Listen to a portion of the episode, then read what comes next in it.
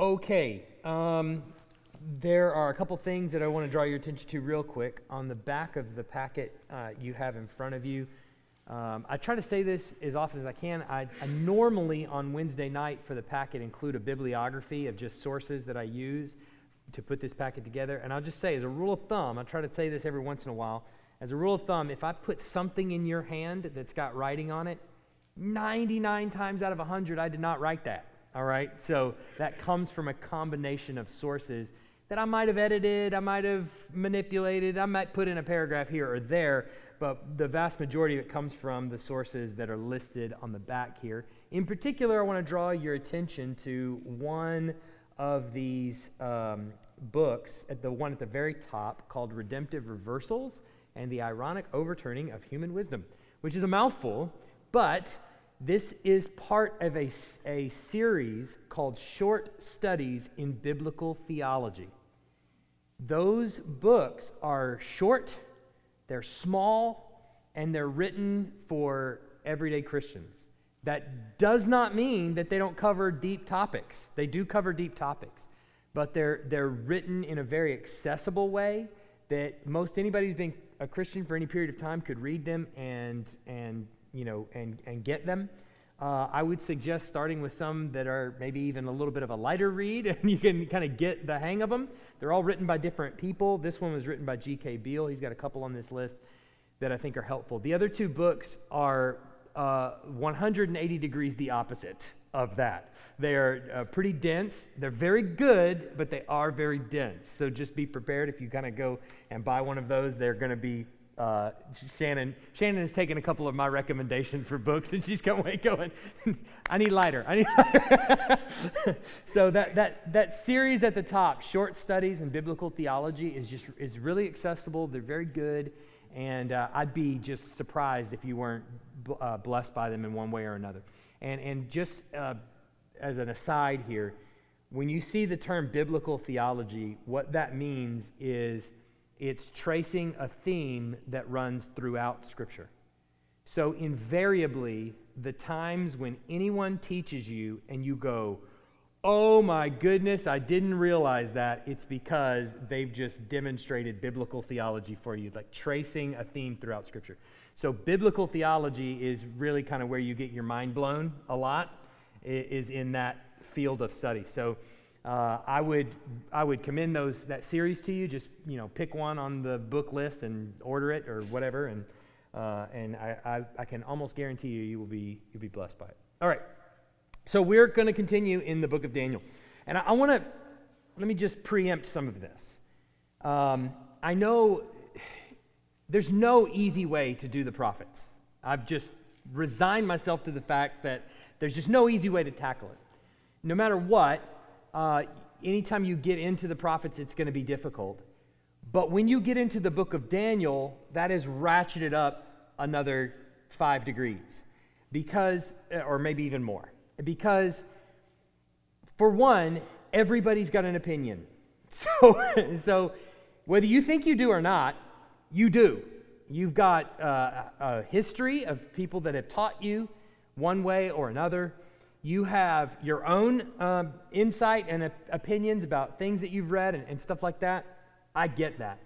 And what I'm putting forward in this is really consistent with my own opinion on the way I see Daniel shaping up. I get that too. So there's not a doubt in my mind that at some point I'm going to say something tonight you disagree with. I'm fine with that. And you should be too, because 100 people are going to disagree with what you say also. So it's fine, right? There's going to be disagreement, and that's okay. What I don't like is when we in churches take texts that are highly debatable and that we have a lot of disagreement on, and we make those the central issues, because they're really not. So we're not going to do that. We're just going to, I'm going to present the way that I read it and explain the way I'm thinking about it. And maybe that will help you in just sort of understanding what we're going for. Another thing that I want to say is that there is a system of thought about the end times that many in churches are taught that I disagree with, all right? That's part of the reason why there may be some things I say tonight that you disagree with. I'm not from the dispensational persuasion, all right? And some of you hear that term and you're like, I don't even know what that is. And that's fine, all right? Because I'm not going to explain it tonight very much, other than to say there's a way of teaching the end times that says all these things that we're talking about are still in our future, and actually they're never going to happen to us. They're going to happen to a group of native Israelites after we're gone from here, right? You all know kind of that stream of thinking. I don't see it that way, and I don't think that's what the Bible is talking about. I'm going to make my case, and you don't have to agree with me. I get it. We can agree to disagree, and that's fine. Or we can talk about it more. I'm happy to do that too. We're not going to throw things at each other, that's for sure, all right? So you can just put all those things away, but I'm going to make the case for why I see it the way I do. And what I really want to do more than anything is look at the Bible itself and say, this is why I see it that way, because of these things in the text. Not because of what so-and-so said, and because who's what he said, or anything like that, but because of what I see here, and you're going to be able to lay your eyes on the text of Scripture too, and then we can talk about that. Third thing, and this is it, all right? In building blocks on Sunday, I was in the same passages I'm going to be in tonight, all right? So if you were in building blocks, I apologize. Some of this is going to be a rehash, all right? In building blocks, I went through Daniel 7 and then mentioned Daniel 2. Tonight, I'm going to go through Daniel 2 and mention Daniel 7, all right? So you get it. Okay. Now that that's all out of the way, let's start with this first bullet point here. As I said, the book of Daniel is often debated for its many complex vision sequences, which are very difficult to understand. And it seems that even when there is an explanation given for the vision that's given in Daniel, that explanation is even more confusing than the vision was, right? You read it and you go, I still don't understand what he's talking about, right? And so it seems to be that causes the source of a lot of controversy. And there's really no getting around that. So the best way to think about biblical prophecy, and in particular apocalyptic literature, like what we're in Daniel, is you ever have to mow a yard where the grass is overgrown?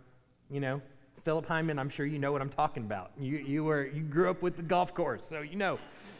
When the grass is too tall and you take your mower and you got it cranked and you go into it, immediately the mower goes bronk and just bogs down, and then you crank it and it bogs down again.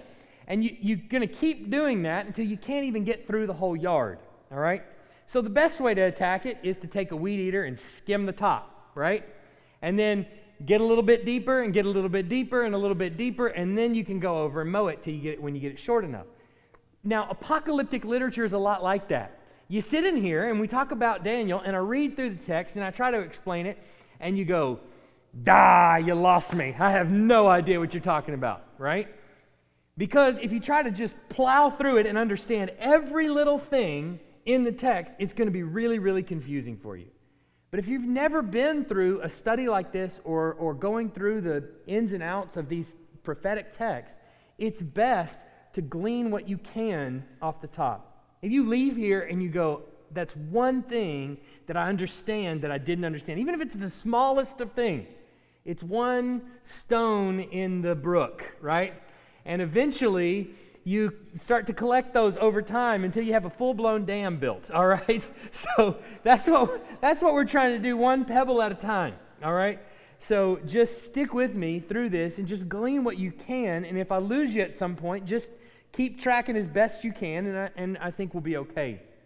One of the debates about the book of Daniel is it really centers around this text in Daniel chapter 2, that is a dream that King Nebuchadnezzar has. Most of you are probably very familiar with the story, even if you've never, when you wrestle with the interpretation of the dream, it becomes really difficult.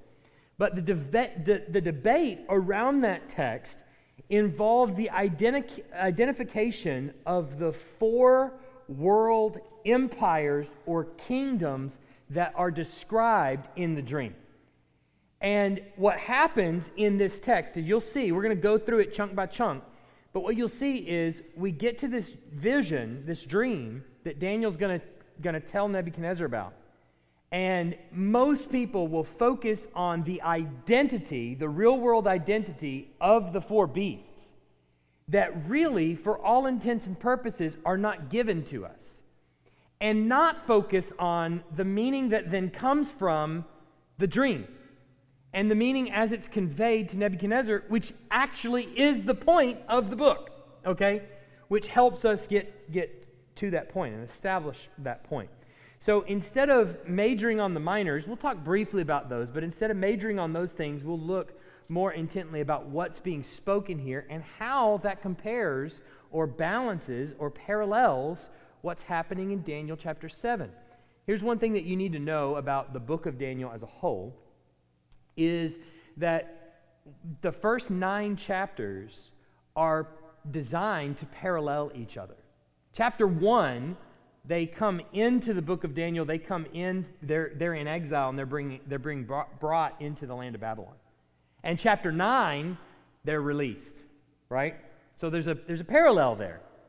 Well, chapter 2 and chapters 7 and 8 actually parallel each other as well, because we're going to have kingdoms here that are represented by a statue, and we're going to have kingdoms in chapter 7 represented by a beast.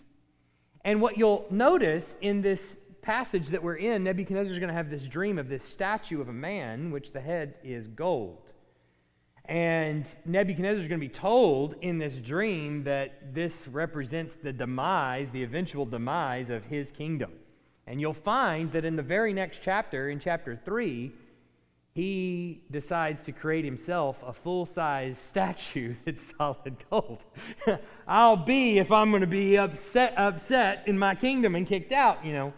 And if you don't bow down to it, well then, you know, something bad's going to happen to you. So the story continues to progress until you get to the middle of this main part here, chapters 1 through 9, which is right there in chapters 4 and 5, where God takes the two kings that are on the throne, Belshazzar in 5 and Nebuchadnezzar in 4, and he brings their kingdoms asunder. He tears them asunder. Takes Nebuchadnezzar and he makes him eat grass like an ox, right? Until Nebuchadnezzar comes out of it on the other end and he goes, okay, God, you're the one that is supreme over everything. You sit enthroned on high, and no one can stay your hand or say to you, what have you done? Right? Nebuchadnezzar learns this lesson, and that actually becomes the central theme of the book of Daniel. It comes from the voice of Nebuchadnezzar, who in this scene that we're about to look at is depicted as this sort of majestic leader, conqueror of the world. Got it? Tracking with me so far? Okay. This is how Daniel's unfolding. So let's get into this text and look at, don't write any answers down. Okay, there it is. Daniel chapter 2, verses 31 to 35. You saw, O king, let me set this up real quick, just as what's happening. Daniel and some other leaders in Babylon have been called to Nebuchadnezzar, and Nebuchadnezzar has had a dream, and he wants an interpretation for this dream. So the diviners come to him and say, well, okay, well, tell us a dream, and we'll give you an interpretation. And he says, and it's not going to work that way. You're going to tell me the dream, and then you're going to give me the interpretation. They all say, like, I don't think we can do that. So Daniel goes away and prays. The Lord tells him, I'll give you the interpretation of the dream and the dream and all this kind of stuff. So Daniel is now standing in front of King Nebuchadnezzar, and he says, don't put anybody to death. I will tell you what your dream was, and then I'll give you the interpretation. So here it is. Verse 31. You saw, O king, and behold, a great image. This image, mighty and of exceeding brightness, stood before you, and its appearance was frightening. The head of this image was of fine gold, its chest and arms of silver, its middle and thighs of bronze, its legs of iron, its feet partly of iron and partly of clay. As you looked, a stone was cut out by no human hand, and it struck the image on its feet of iron and clay and broke them in pieces. Then the iron, the clay, the bronze, the silver, and the gold all together were broken in pieces and became like the chaff of the summer threshing floors. And the wind carried them away so that not a trace of them could be found. But the stone that struck the image became a great mountain and filled the whole earth. All right, tracking so far? We got this statue that he sees in this vision. The head at the top is gold. So each little, it's divided into four pieces essentially. Each piece is of a different material and they're placed together. Gold at the top, silver in the chest, the middle of, where is it? Bronze, the middle and thighs of bronze. Its legs were a mix, iron and clay. You ever try to put iron and clay together? You couldn't imagine they would mix very well, right? Okay, so the point is that they're divided into four, and then you've got this final little stone that comes in at the very end here, and it strikes the image and at the feet, and the feet crumble, and then the rest of the whole thing comes tumbling down and crumbles into pieces, and this little stone then becomes this great mountain that filled the whole earth.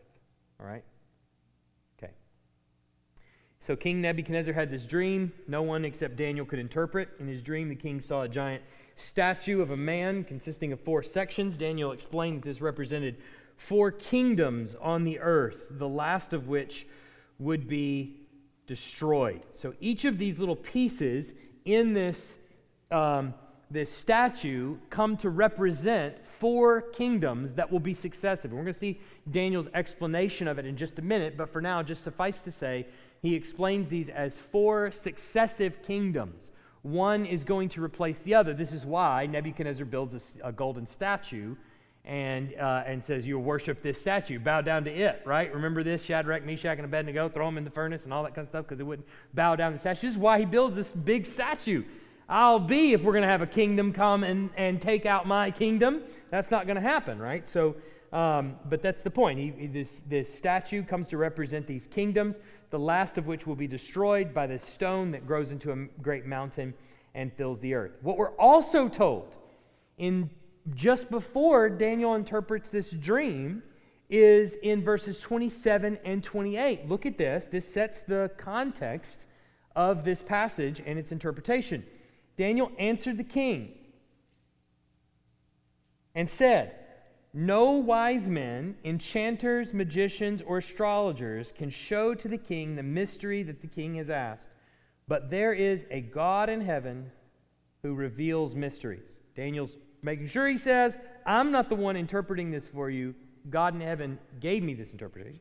And he has made known to King Nebuchadnezzar what will be in the latter days.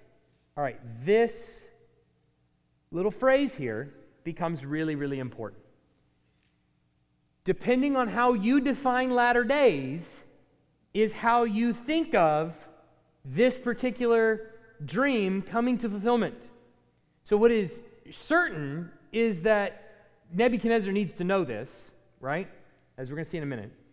And what is also certain is that all of this is going to take place in the latter days. But when are the latter days is the question. When do those come about? Now, I have been adamant that as we study the prophecies in the Old Testament, instead of, when we read some of these events that take place, sometimes because of maybe it's the way we were brought up, maybe it's a particular teacher that we revere, or whatever, a book we read one time, or whatever, our minds immediately go to rapture, Antichrist, and the list goes on. You with me? You ever have these thoughts come to your mind? Well, that's got to be this person, and that's got to be Nikolai Carpathia, and that's got to be all these different things you see in Left Behind books, or whatever, right? But you start to kind of build this big timeline of a sequence of events that are going to take place in our future. And what I've been adamant on is okay, I get the feeling of wanting to jump to that portion of Scripture or Revelation or whatever. But I want you to stop at the cross first, all right? At the very least, I want you to stop there, because 9 times out of 10, the Old Testament prophets are actually talking about what we know as the current age we live in. Talking about the age of the church age, or the age that comes subsequent to the cross of Christ, right? And yes, alluding to the time when Jesus would return. And so it's sort of a complex way of thinking about this, I know, because it's a different gear. But I want to show you why I think that's important. So he lays these out, and he says, this is going to happen in the latter days. I think when we get to the New Testament authors want you to understand that the days you currently live in are the latter days. I've had that question asked to me before, and I want to just read a couple of passages. I, for whatever reason, did not include them in your packet, but you can write them down and you can listen to me read them, or you can turn there in your Bible if you want to. The first one is Hebrews 1:2. I'll actually read 1:1 and 2, but 1:2 is the main verse. And I'll say the verse reference and then I'll read it. Long ago, at many times and in many ways, God spoke to our fathers by the prophets. But in these last days, He has spoken to us by His Son, whom He appointed the heir of all things, through whom He also created the world. 1 Peter 1:20. 1 Peter 1:20. He was foreknown before the, this is Jesus we're talking about, before the foundation of the world, but was made manifest in these last times for the sake of you. He was made known in these last time. That's 1 Peter 1:20. Back in Hebrews 9:26. For then He would have to suffer repeatedly since the foundation of the world, but as it is, He has appeared once for all at the end of the ages, to put away sin by the sacrifice of Himself. And then we have Acts 2, verse 17.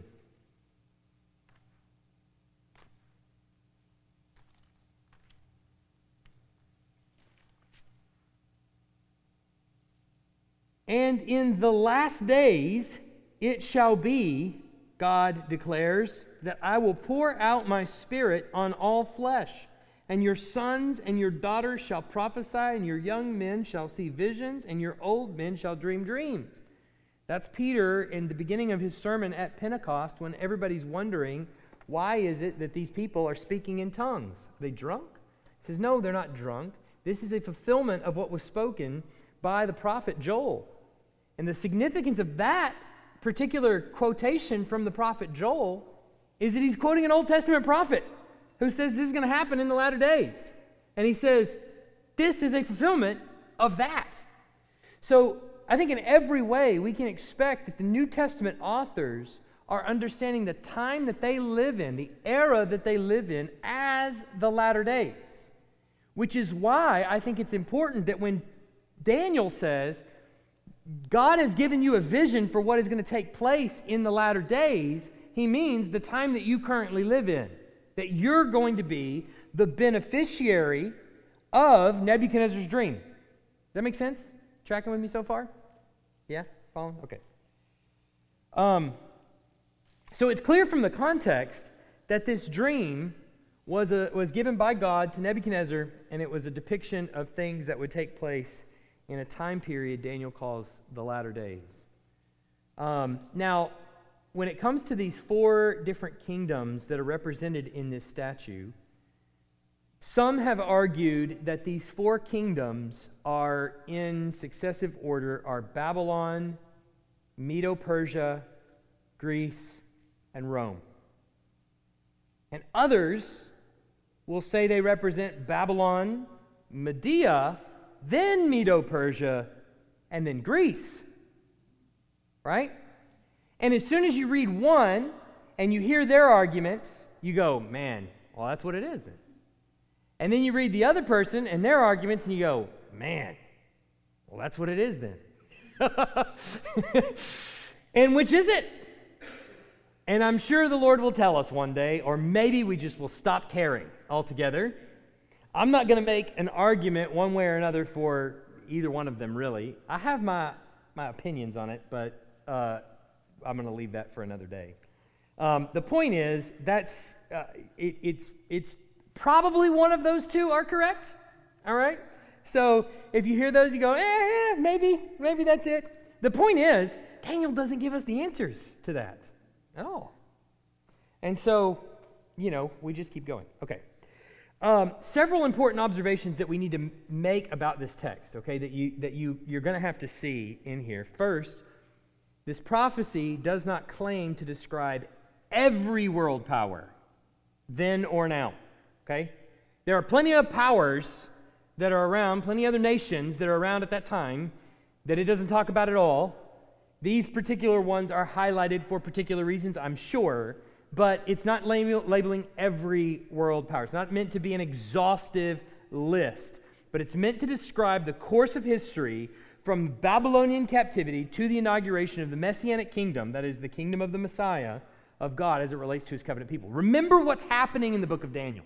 It's vital that you understand the context of the book of Daniel. God has made a promise. First, he created Adam and Eve, and then Adam sinned, and now he said, I'm making a covenant people that I'm beginning with Abraham. And he said, I've made that promise, and I'm going to bring about the Messiah through the line of Abraham, right? Remember this? Then through Isaac and Jacob and on and on. Well, when we get to the exile, then the question becomes, well, what happens now? The people that you said were going to bring about the Messiah are now in captivity in Babylon. But you made a promise. So now we're in Babylon, and this guy's making statues, and he's having dreams, and going to kill a bunch of people if they don't tell what his dreams are, and he's going to starve us all to death, he's going to put us on a new diet, he's going to do all of these different things. And how are we going to be sure that you're going to preserve us? So the entire book of Daniel is God demonstrating to Daniel, demonstrating through Daniel, to his people that I'm still in control of Nebuchadnezzar. I'm still in control of Darius. I'm still in control of all these jokers that try to come in and rule you, all right? I am the sovereign God of the universe, and I don't care where you are on the globe, right? I am. So the whole book of Daniel is proving that to you, the reader, also to Daniel, and also to all of Daniel's readers, which is all the people in captivity, right? So the whole book of Daniel is making that very important point. And so here is this world power that's being described, these several world powers that are being told to Daniel, they're going to come into existence. They may supplant the one that came before them, and take over and rule the day, but guess who's king over all of them? All right? Like, so that's the message overall that's being communicated to Daniel. Okay. Second, though the metals of the image increase in their degree of hardness, it deteriorates in value, weight, unity, and in brittleness. Or you might say it decreases in strength. It increases in brittleness. At the same time, they're part of one image. What that means is they are kingdoms built by mankind. So that is the thing that you have to understand about this vision is, yes, it's four kingdoms, but why is it the statue of a man? And the reason it's a statue of man is because they represent the kingdoms of mankind. Yeah? Get it? So all of these kingdoms have one very certain thing in common, and that is they all represent the one statue of a man. Got it? Okay. Yes. Well, yes. I mean, it's the kingdom of man, which we're going to talk about in a second, which is the definition of unredeemed. All right. So But let's look at verse 35. There's a third thing that you got to see here. He says, then the iron, the clay, the bronze, the silver, and the gold, so this is the statue of the man, all together were broken in pieces and became like chaff. So this one rock comes in and just shatters it all. It's sort of like David's stone, right, from the sling. Comes in and breaks this statue into pieces. The wind carries them away so that not a trace of them can be found. But look at this very important thing about this stone that strikes it. First, notice how it's described. How is it described? What is it that strikes the image? It's a stone. It strikes the image, and what happens then? It became a great mountain, and it filled the whole earth. You know any stones that become great mountains and fill the whole earth? I mean, what's being communicated here? What starts off as a tiny little pebble eventually then grows into a giant mountain, right? And fills the entire earth. That's a bad drawing. I get it. I'm not claiming to be an artist. But you understand what's being communicated here is that this is an overtime process. So what's happening here is that Daniel is not telling you that this stone, whereas the image of the man, you've got one kingdom at the top that's the head's made of gold. Immediately it transitions into silver, then into bronze, then into iron and clay. And it's one kingdom that comes after the other that supplants the one before it and takes over. And then the next one takes over, and then the next one takes over. The last kingdom that comes in that shatters the statue, though, doesn't immediately supplant all the ones that are there. It grows until it occupies the whole earth.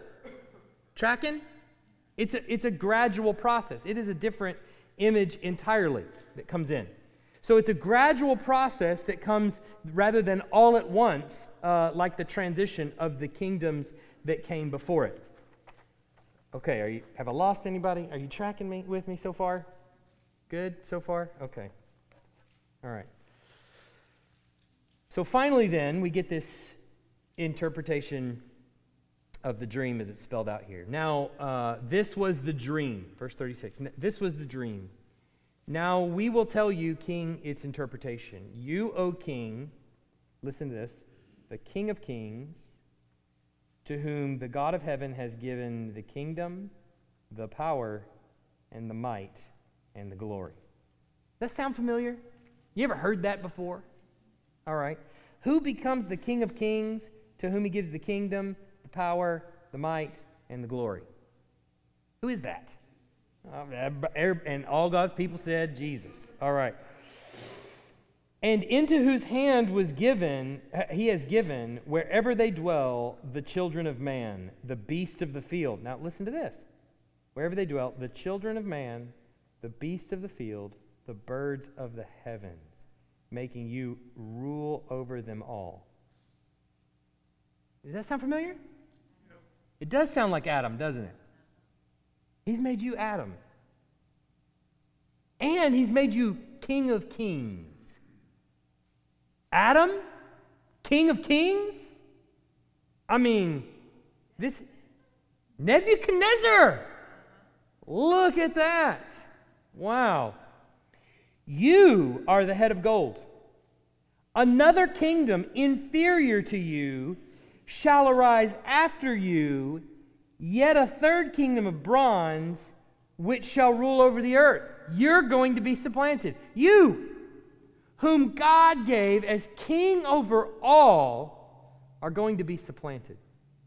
You, just like Adam before you, are going to fall. And you're going to be dominated by someone weaker than you. Maybe like a serpent or something like that. So finally, even though the primary focus of the interpretation is upon the latter-day events, the interpretation is still pertinent to Daniel's contemporary situation. In other words, it still matters to Nebuchadnezzar. This is going to happen in the latter days, but why would he tell Nebuchadnezzar that? If we're talking about, well, we're in the latter days, or maybe even, as some people say, the latter days are still in our future. Well, why would that matter to Nebuchadnezzar? You might say, it wouldn't. But what he's saying is, these kingdoms that are going to supplant you, this is the beginning of the fulfillment of the latter days. So the kingdoms that come directly after you are going to end up leading to the ultimate fulfillment of this image that you see in your dream. You tracking so far? Okay. So the interpretation of the prophecy is not totally reserved for the remote future, but there's an immediate partial application in Daniel's day. So when Daniel is looking at the latter days, he's seeing this as one big, prolonged period of time. This is not, and this is something that has a slow ramp up, right? That it eventually gets here and it continues to grow until it occupies the whole earth. This is not something that's going to happen with immediate speed and accuracy. All right, it's something that's going to take place over a long period of time.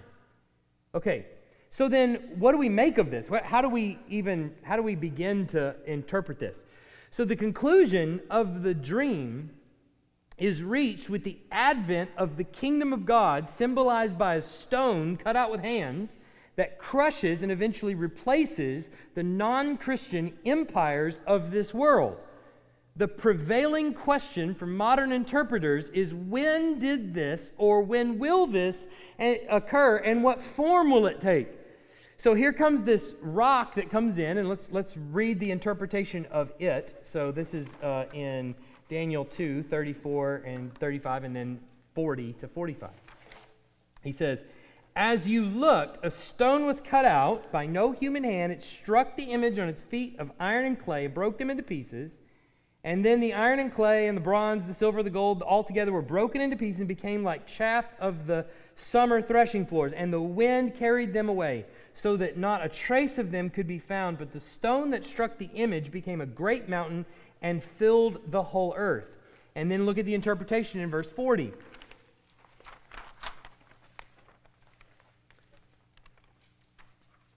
"And there shall be found a fourth kingdom, strong as iron, because iron breaks to pieces and shatters all things. And like the iron that crushes, it shall break and crush all these. And as you saw the feet and toes, partly of potter's clay and partly of iron, it shall be a divided kingdom, but some of the firmness of the iron shall be in it, just as you saw iron mixed with the soft clay. And as the toes of the feet were partly iron and partly of clay, so the kingdom shall be partly strong and partly brittle. As you saw the iron mixed with soft clay, so they will mix with one another in marriage, but they will not hold together, just as iron does not mix with clay." Now, pause right there for just a second. This is the part where you read that and you go, don't do that, okay? I get it. We got a long way to go before we understand all the nuts and bolts of history and we put all this together and see where this is fulfilled. I'm not even worried about that right now, okay? So just move past that and go, okay, let's to 44. "And in the days of those kings, the God of heaven will set up a kingdom that shall never be destroyed, nor shall the kingdom be left to another people. It shall break in pieces all these kingdoms and bring to an end, and it shall stand forever. Just as you saw the stone was cut from a mountain by no human hand," in other words, this is not a kingdom made by man, "and that it broke in pieces the iron, the bronze, the clay, the silver, the gold. A great God has made known to the king what shall be after this. The dream is certain, and its interpretation is sure." So he's saying here, the kingdom that's coming in to supplant this will be a kingdom that God establishes, and that kingdom will have no end. And all of the rulers and authorities of the kingdom of man will be stripped of their power and supplanted by the power of this everlasting and eternal kingdom. Yeah? You got me? Okay. So when will this take place? Right? Is the question. And this is where we get tons of debate. You get the people that say, well, this is going to still be in the future for us and all this. And I'm going to say I think the answer of that question comes in Daniel chapter 7, which is the parallel to Daniel chapter 2. All right? So I won't read all of Daniel 7, 1 to 2, but I'll just set it up, okay? there is going to be a universal kingship of the beast here in this picture removed. Here's what's happening. Daniel sees a vision in Daniel chapter 7. And in this vision, he sees 4 beasts. And he describes them, and he goes into great detail describing them. And they're terrible, nasty beasts. You know, one is a lion with wings, and which there's not a doubt in anyone's mind represents Babylon. All right, they have lions with wings all over their pillars and everywhere. Right, so that's clear. What becomes unclear are the beasts that follow. Who are these beasts? But the point is that they are kingdoms of mankind. They represent kingdoms of mankind that are coming after Babylon. And these beasts are terrible. One's a bear with ribs. One's a leopard with 4 heads. It's just awful, terrible beasts. And this last beast that rises up, the 4th beast, is a beast like nobody has ever seen before. And he's got all these horns on his head. And these horns are just saying all kinds of terrible, nasty things. One thing that you've got to know and you've got to kind of pin in your brain is that for the most part, when apocalyptic literature speaks of beasts as images, they represent kingdoms, mankind kingdoms. And when it talks of horns, it represents the rulers of those kingdoms, typically, okay? So just kind of use that as a little bit of a key. Sometimes the author of the text will correct you a little bit and say, you know, the beasts are kings and things like that, and that's okay. But on the whole, the beasts represent kingdoms and the horns represent kings. And so there's these beasts that are just, they're gnawing and gnashing their teeth, and they're demonstrating how powerful and how fierce they are. And all of a sudden, in the midst of all of their warring and gnashing of their teeth, the Ancient of Days walks in to the room, and all of the beasts go quiet. And the Ancient of Days takes his seat on the throne. And Daniel describes his throne having fire that breaks out from his throne and all this kind of stuff. And one of the beasts, that 4th one, he's the pesky one. He's got an attitude about him and got a little tiny horn on top of his head that just keeps jabbering. Right? At the Ancient of Days, just keeps talking all kinds of boastful things. And God looks at him, the Ancient of Days looks at him, and just kills him. And all the rest of the beasts go, whoop! Right? Like, they kind of seize up, they remain silent, and immediately all of their crowns are taken away from them. Their power and authority. And they're allowed to maintain some authority only for a little while. All right? Tracking with me so far? Okay. And then, in verse 13 and 14, this happens. I saw in the night visions, and behold, with the clouds of heaven, there came one like a son of man. He came to the Ancient of Days and was presented before him. And to him was given dominion and glory and a kingdom that all peoples, nations, and languages should serve him. His dominion is an everlasting dominion which shall not pass away, and his kingdom one that shall not be destroyed. Does that sound like the stone that then turns into the mountain? Sounds a little bit like it, doesn't it? At least a little bit. Okay, now, so we're starting to get there, but you got to think about this for just a second, all right? So remember, the stone that was cut away, that Daniel describes as being cut away, was made by no human hand. And here comes one like the Son of Man riding on the clouds of heaven, and he's given the kingdom, the power, and the authority that all the other beasts had. I'm going to move past some of these real quick. All right? And all of their power and authority is all removed, and their universal dominion is all removed, and it's given to this one like the Son of Man. So that's removed. Sorry, I didn't advance the slides fast enough. That's removed. And the next one is Son of Man. Now, why is it that these kingdoms of mankind are now here represented as beasts. In Daniel chapter 2, what you get is an earthly, a very terrestrial picture of everything that's going to happen next. In Daniel chapter 7, you get a view, I think, of the same thing, but you're looking at the heavenly council, what's happening behind the scenes. Here are these beastly authorities that represent the kingdom of mankind. Why is it that the kingdom of mankind comes to be represented by a beast? Why is it?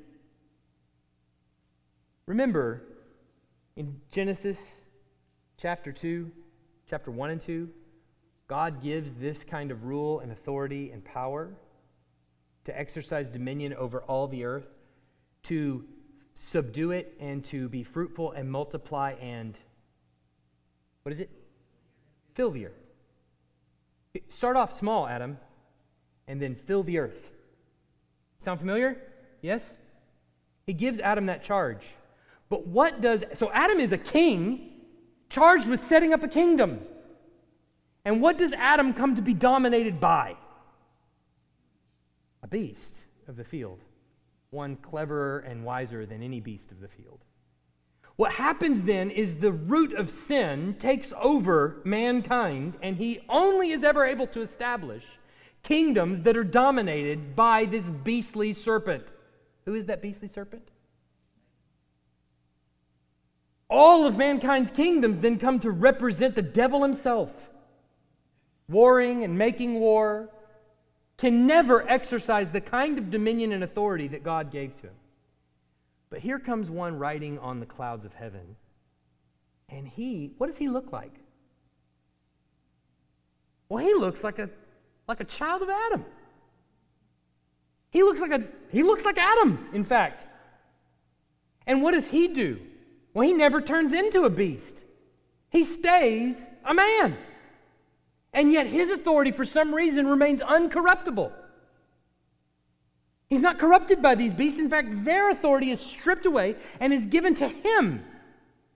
And he's able to take his authority, preserve it, never be corrupted by the beast, and exercise a perfect rule. Now the question is, when does this happen?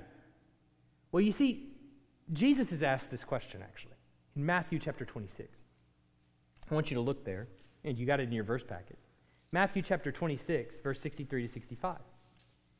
Jesus is on trial before Caiaphas, and they've rigged him up in this kangaroo court, and Caiaphas is in a pickle because none of their witnesses can seem to get their story straight, and they need to crucify this guy because he's a blasphemer. He says he's God. And so Caiaphas, in exasperation, turns to Jesus, and he says in verse 63, I adjure you by the living God, tell us if you are the Christ, the Son of God. Perjure yourself. Just blaspheme right here in front of us, and then we can put an end to all this, and people can hear it for themselves. Listen to how Jesus responds to him. Jesus said to him, you have said so, but I tell you, from now on, you will see the Son of Man, does that sound familiar? Seated at the right hand of power, does that sound familiar? And coming on the clouds of heaven. That is Daniel 7, 13 to 14. He just cited it for Caiaphas. So what does Caiaphas say? I mean, if you or I, who don't read our Old Testament, were to just hear Jesus say that, we go, what?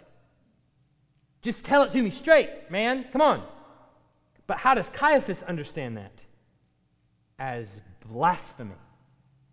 Look at what he says in 65. Then the high priest tore his robes and said, he has uttered blasphemy. What further witness do we need? You have now heard his blasphemy. He has equated himself to the Messiah figure in Daniel chapter 7, 13, and 14. You know that as well as I know that. He's guilty of blasphemy. Put him to death. We have enough. But what's curious is that Jesus says, from now on, you will see, Caiaphas. How will Caiaphas see if that day has still yet to be here, is still in our future? No. What Jesus is saying here to Caiaphas is that in my death and resurrection, all the power and authority from all of those beasts, which Caiaphas represents at this point, will be given to me. And you're going to see it. You're going to watch in 3 days' time your power and authority be stripped away. And you're going to be allowed to exist for a little while, but then your kingdom is going to come to an end. And I'm going to have all rule and authority. It's going to be an everlasting kingdom that will not pass away. Well, look at what Jesus says in the Great Commission. Remember that? Some most of you quote it. Jesus comes to his disciples in 28:18. Jesus said to them, "All authority in heaven and on earth has been given to me." That's what he's affirming. The crown, me coming on the clouds of heaven, you just witnessed it. My coronation has just happened. All authority has been placed on my head. What is the charge now? Go make disciples. So that stone, it's going to start off like this, maybe even smaller, like maybe the size of a mustard seed, might then grow into a plant that birds make their nest in, or might grow into a mountain that people stream to praise God. See what Jesus is saying? I've established it. It's here. All authority is on my head. Go and make disciples and watch this thing grow. And over 2,000 years, you have seen it grow from Jerusalem to Judea to Samaria to the ends of the earth, which is the book of Acts. You're watching it grow in front of you as people say yes to the gospel. We get hung up sometimes, so this is really Jesus' death and resurrection inaugurates this that we're talking about. And this is where it gets tricky. We look at this and we go, yeah, but it's not full yet. And we read some of the things in Daniel even, and some of the things in Revelation, and some of the things in these and that, and the other prophets and things, and go, eh, it's just not, I get it, it's partial, but it's not full. Yes, that's right. It has been inaugurated, but it has not been consummated. It has begun, but it hasn't been finalized yet. It would be like this. The Old Testament saying, the day of God's justice is coming. But what is involved in justice? If somebody commits a crime against somebody, what is involved in justice? Well, there's a trial, right? Then there's a verdict. Then there is a sentencing.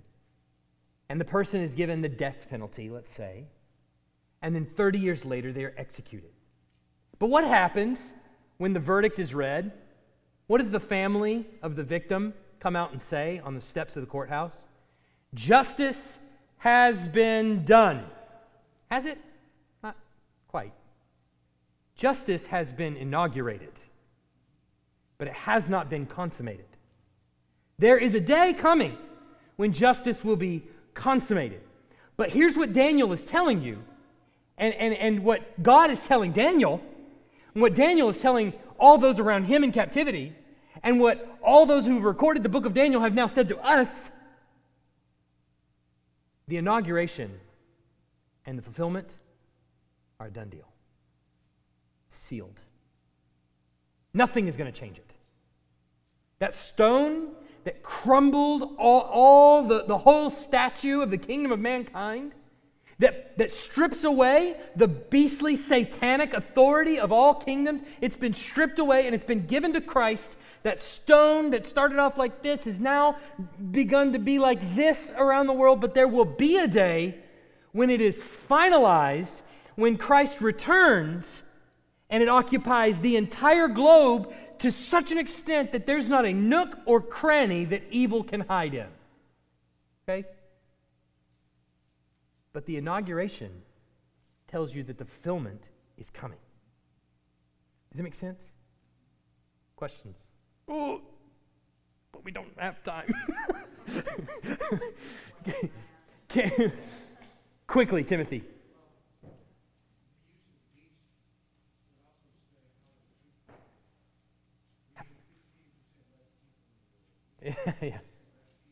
Yeah.